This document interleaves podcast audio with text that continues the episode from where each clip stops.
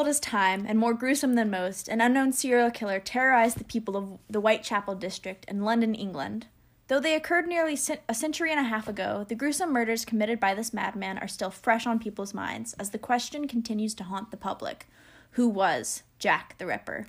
I'm Hailey. And I'm Jordan. And this is Guilty Party a podcast where we delve into the darkness of humanity discuss, to discuss famous unsolved crimes. As always, viewer discretion is advised, especially in this episode, as we will be talking about some pretty gruesome things. And I know you're a big true crime nerd, so I'm sure you've heard of Jack the Ripper. Yes, I definitely have. a little spooky. Don't love it, but Oh well, good good for you. Good news for you. I go into really in depth on what the bodies look oh, like. Oh, I hate that. Yeah. I hate that so much. Yeah. That's the worst part. All right, let's get into the timeline. For context, the Whitechapel district was a place where men feared no god. Similar to a red light district today, it was a crime ridden, dingy, dirty place where most of its residents lived in extreme poverty. According to BBC America, it was, quote, a maze of entries, alleyways, and courtyards were all lit by single gas lamps, giving about out about six feet of light, and at times were so thick that you would struggle to see your own hand in front of your face. End quote. Because poverty was so widespread, many women, in desperation to get money, turned to prostitution to make ends meet, and it was these prostitutes that our elusive killer would target. On August 31st, 1888, a cart driver named Charles Cross was on his way to work when he found the body of Mary Nichols lying in front of his stable. He had been walking along Bucks Row at 3:40 a.m. when he discovered her body. The police were called, and Nichols was deemed dead on sight, having been lying there for nearly half an hour, meaning Cross had just near- narrowly missed the murderer. Ooh. Okay, so first of all, why was he walking around at 4:30 in the morning or 4:40? That's a little um, sus. He was he was headed to work, I guess. But yeah, I don't know what you would. Yeah, I don't know what you would be doing that half early. an hour. Yeah. Okay. Which again, how do they know it was half an hour? Because like nowadays yeah. it's like really technical stuff and you have to do like this entire process to narrow it down the time of death. Mm. Like they just go up and be like taste the blood and be like 30 minutes. 30 minutes. Mmm, this tastes like half an hour. it's like still warm. Okay. Yeah, maybe it was still warm. I don't know. Ooh. That's disgusting. Mm. Nichols' throat had been severely slashed, and upon examining her body at the morgue, it was discovered that she had been disemboweled, which basically means her organs were missing. Ah, what what he what did he do with the organs? I don't know, man. Uh, I don't know. Mm. This is believed to be the first to be the Ripper's first murder, although some claim he had killed up to 11 women, killing before Nichols. The next body was discovered about a week later on September 8th, 1888. Annie Chapman, another woman of the night, was found about a half mile from Bucks Row on Hanbury Street. Her body was discovered by John Davis, and I'm pretty sure I might be related to this oh Davis because we are we're, my family is from England. So, your ancestor discovered a murder. Yeah. Ooh, maybe it'll be you someday. It's maybe. like that's what they do at funerals. They toss the funeral flowers back, and whoever catches it is the next one to die. just really depressed Gen Z people are like shoving in their way through. like, give me the bouquet. I want to catch it. uh, Chapman had been choked into unconsciousness where her throat had been slashed and she was disemboweled. Her entrails had been draped across her shoulder like a scarf, and the murderer had even taken her womb. Uh, um, yeah, so. Oh, why do you. Uh, uh, like, the sh- shoulder, that really wasn't necessary. No. And I, I Hmm. You'll find were they with, still alive when he? No, or no, he slashed the throat first and then would take their organs. But yeah, you'll find with a lot of these um, murders that he does really unnecessary things that do not need to be made. But mm. Mm. yeah, her wound. Quote, obviously the work was that of an expert, said Dr. Bagster Phillips, a medical examiner at the time, or one at least who had such knowledge of anatomical or pathological examinations as to be enabled to secure the pelvic organs with one sweep of the knife. End quote. Ooh. Later that month, on September 27, 1888, London's Central News Agency received a letter from the apparent murderer. Quote, Dear boss, I keep on hearing that the police have caught me, but they won't fix me just yet. I have laughed when they look so clever and talk about being on the right track. That joke about leather apron really gave gave me real fits. I am down on whores and shan't quit ripping them t- till I do get buckled. Grand work the last job was. I gave the lady no time to squeal. How can they catch me now? I love my work and want to start again. You will soon hear of me and my funny little games. I saved some of the proper red stuff in a ginger bottle over the last job to write with, but it went thick like glue and I can't use it. Red ink is fit enough, I hope. Ha ha. The next job I do, I shall clip the lady's ears off and send to the police officers just for jolly, wouldn't you? Keep this letter back till I do a bit more work, then give it out straight. My knife is nice and sharp, and I want to get to work right away if I get the chance. Good luck. Yours truly, Jack the Ripper. Don't mind me giving the trade name. Wasn't good enough to post this before I got all the red ink off my hands. Curse it. They say I'm a doctor now. Ha ha. End quote. Okay, so I just want to start with saying how iconic Dear Boss. That's a really cool way to start it off. Yeah. Um, but I really didn't like. I feel like I'm, you, like, um, editing an essay. Yeah. but no, I really didn't enjoy the "I love my job" part. Boy, this isn't your job. Go sell bread. Like I don't know. Yeah, no, he's and I lo- I I don't want to say love, but how he adds in ha ha. He literally wrote out the words ha ha just so they would know he was that laughing at it. Yeah, twice Uh. he does it, and you know, and you'll find with like a lot of serial killer cases, um, they'll they they write letters to the police taunting them. Like Jack the Ripper did it, um, BTK did it, Axeman of New Orleans, Zodiac. They're like they're always writing letters to the police, and you would think because the police have like direct contact with the murderers, it would make it easier to find them.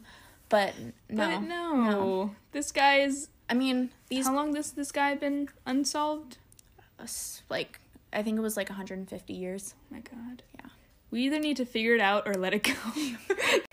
Three days later, on September 30th, 1888, the Ripper committed his famous double murder.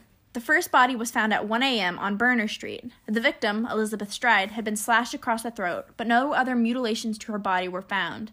Comparing this to the violence of Chapman's murder, police suspected the Ripper had been interrupted before he could finish the job. Uh, Um, and it's actually like the guy who discovered the body. The police were like fearful for that guy's life because they're like he probably walked in on the Ripper murdering Oh. um, Stride, and that's why the Ripper fled the scene without Oh like God. doing all his little tricks.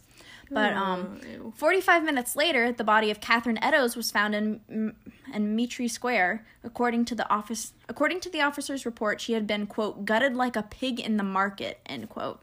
Post-mortem examination revealed that Eddowes had been slashed across the face, her throat was cut, and she was disemboweled. The killer had removed a kidney, and a deep slash underneath her ear suggested that he had also intended to keep his promise to police about gifting them the next victim's ears. And also the thing about Eddowes' murder is they never found her kidney. Oh my God. Like- wait, did they find the other organs or the other people? No organs are ever found unless he li- unless he leaves them at the crime scene. Oh my God. Yeah. Okay, so really, really off topic, and I feel like you don't want to put this in, but Elizabeth Stride would be a great drag name.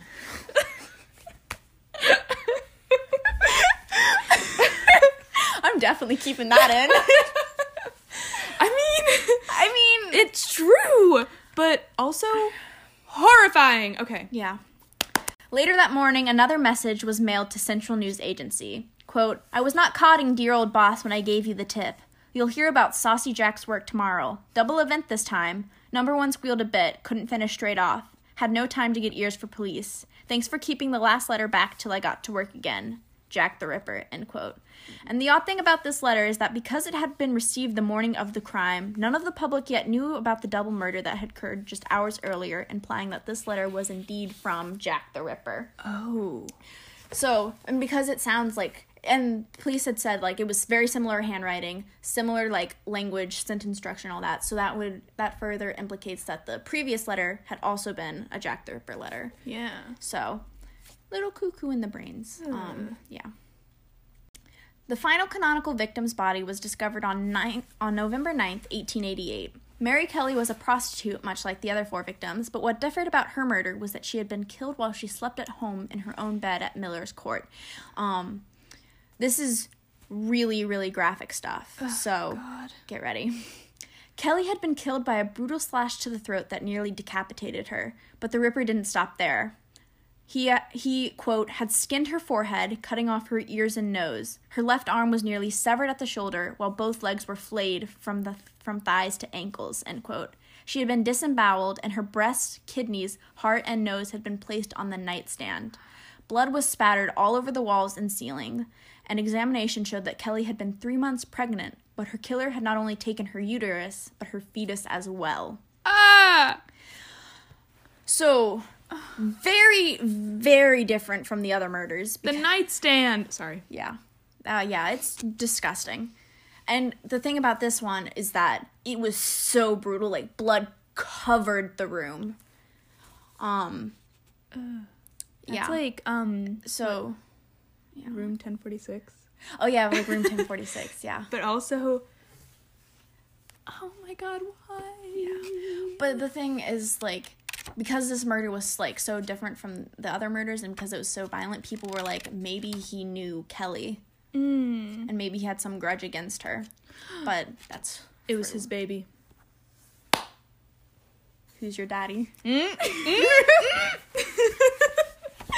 oh god, your baby daddy's Jack the Ripper. oh god.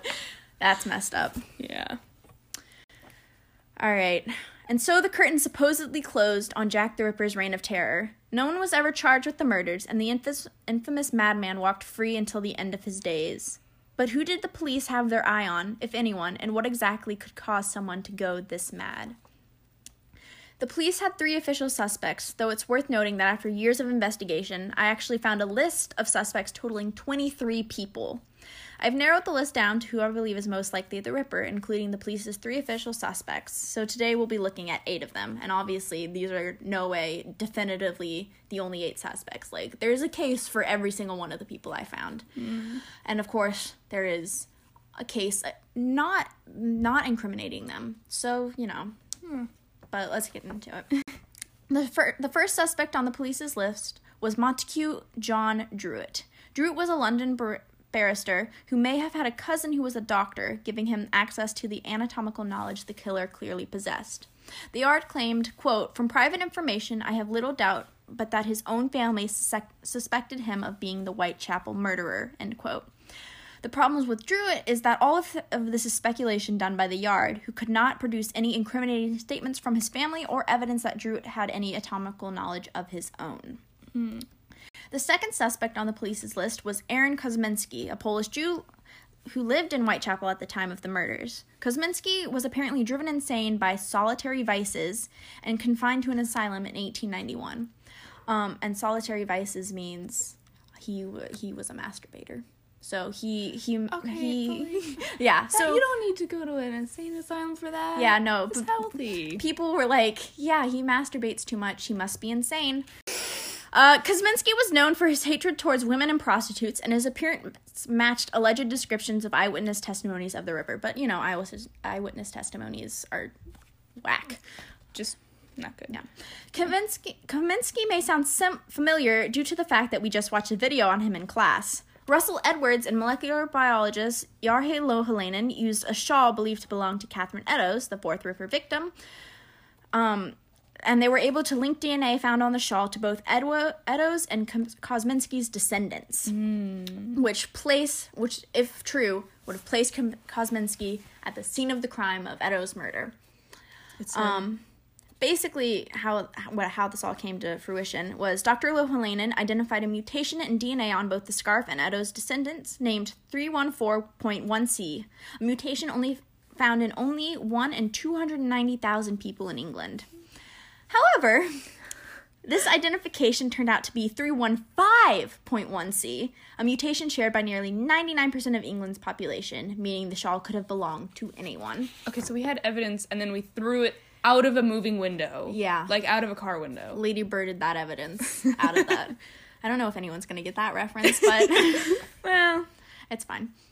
The third and final suspect of the police was Michael Ostrog. Ostrog was described by police as, quote, a mad Russian doctor and a convict and, an, and unquestionably a homicidal maniac, end quote. Ostrog couldn't provide a strong alibi for his whereabouts during the murders, but there wasn't enough evidence linking him to the crime.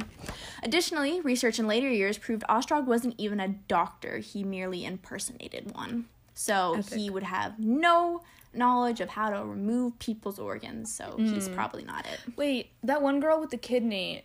Did was it like th- did he cut her back or did he cut her front? I'm not that. sure.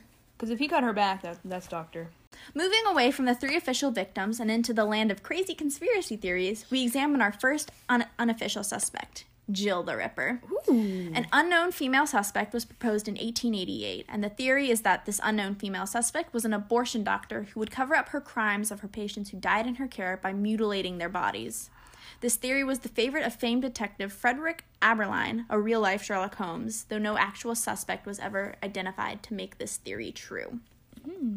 Our fifth suspect is a man, I'm going to butcher this name, man named Severin Ant- Antonovich Klosowski, a Polish surgeon living in Whitechapel in 1888. Klosowski would have possessed the anatomical knowledge required by Jack the Ripper, and in 1895 he was arrested, tried, and hung for poisoning three common law wives. However, no uh, evidence links him to the Ripper crimes, and sadistic slashers rarely, if ever, switch to poisoning their victims. Yeah. So, yeah, Yeah. because it would have been weird if you had gone like, I'm gonna cut all your organs out, slash your throat. N- never mind, I'm just gonna poison you. Yeah. Like I'm gonna take your womb out. I'm gonna take your fetus and do some probably weird stuff with it, What? and what? then I'm gonna poison. Suspect n- number six is Sir William Gull, a physician to Queen Victoria and Prince Albert Victor. Gull is accused of leading a conspiracy to silence those with knowledge of Prince Victor's illegal marriage to a Catholic commoner, killing and mutilating the victims. As with most of our suspects, there is no evidence that actually links Gull to the crime. Furthermore, there's no actual proof of Prince Victor's illegal marriage in the first place, so this is kind of just like speculation. I mean, because it was an illegal marriage, but also if he. They still would have had proof of it. Oh really? Yeah, because obviously, if they had stuff to cover up, there had to have been proof of it. Mm, that's true. They're like, I'm gonna blackmail you, and they're like, mm, well, I'm gonna sling your organs over your shoulder. So, Jesus. All right. Joseph Barnett is our seventh suspect and my personal favorite, though we don't have enough time to go into all the reasons why I think he's Jack the Ripper. Barnett was a London fish porter, giving him the anatomical knowledge needed to be the Ripper. He also lived with Mary Keller, Mar- Mary Kelly, the fifth Ripper victim, until week two weeks before her murder. Um, it's believed that Barnett was unhappy about Kelly turning to prostitution and he began killing prostitutes to scare her off the streets before eventually killing her after an argument the two of them had two weeks before Kelly's death. And as you'll recall, Kelly's death was so much more brutal than all the other ones. Police speculated that the Ripper personally knew Kelly. So, I mean, and that one was in her house. yeah, right? so he would have been able to get, because he used to live there. Yeah, So he would have been able to get into the house, murder her, and he would have known, like, her schedule, what time she'd go to bed. Um, we don't have time for this. Barnett did it. I'm going on record. Barnett highly- did it. So I understand that, like, you know, you know who you think you know who, but you can't say favorite suspect for the Jack the Ripper. yeah, that's true. Okay. Our final suspect is one that I included just for fun and because I found it interesting that he was even considered a suspect. Um, the man's name is Charles Lutwidge Dodgson, and you may know him by his more famous pen name, Lewis Carroll, the author of Alice in Wonderland. Yeah. oh. Carroll was first named as a Ripper suspect in 1997 when Richard Wallace believed that anagrams in Carroll's writing link him to the Ripper crimes. Obviously, this isn't exactly evidence because, like, you can imply anything. You can just be like, that the way he wrote this one line implies that he was Jack the Ripper. Like, you can say that about anything. Um, so it's incredibly unlikely that Carroll is even associated with the Whitechapel murders. But I just thought he was an interesting suspect, one that I never would have thought of. I mean, but he was hopped up on so much LSD. Yeah, he could have been true. seeing things and killing people and Yeah. all this jazz. Maybe maybe he was Jack the Ripper. Yeah, maybe. I like Jill the Ripper personally. You like Jill the Ripper? Yeah, I also like your guy though. Barnett. Yeah. Yeah. I I, ha- I could go thirty minutes on why he's Jack the Ripper, but I'm not gonna. um. Okay. Jack the Ripper and his gruesome attacks against women in the Whitechapel district continue to haunt and captivate the public to this day. What kind of person could commit such heinous crimes? Will we ever know who Jack the Ripper was? Perhaps someday in the future, the cold case will be cracked. But for now, dear listeners, the guilty party goes unpunished. Thanks for listening to this episode of Guilty Party. Now, here are some bonus clips that I had to cut from the actual episode, but I thought you might still enjoy. um, that's a little off topic. My brother. Wait! I'm gonna have to edit that part yeah, out. definitely edit that part out. No. I mean, I'm just assuming that all men in and general. your brother's name is Jack. Oh my oh god, God, my your- brother's Jack the Ripper. Your brother's Jack the Ripper, confirmed. Oh god, my sister's dating him. Oh my god, your sister's baby daddy is Jack. my sister is Mary Kelly. Okay. Okay. Okay, no impregnation between them two yet. Oh my god, you're making it worse. God, cut all of this out. Delete it from the air and from our brains. Okay. Don't even delete the whole podcast. Just delete it. Don't even- like. Sorry, Miss Bell. I couldn't turn in my assignment. My friend started going on a rant about how her brother was going to impregnate my sister.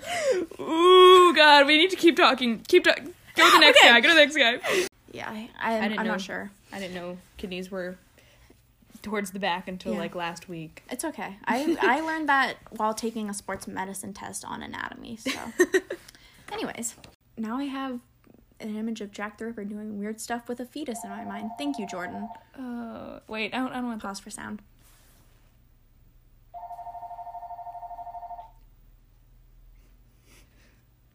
Jordan is currently dancing to the phone ringing.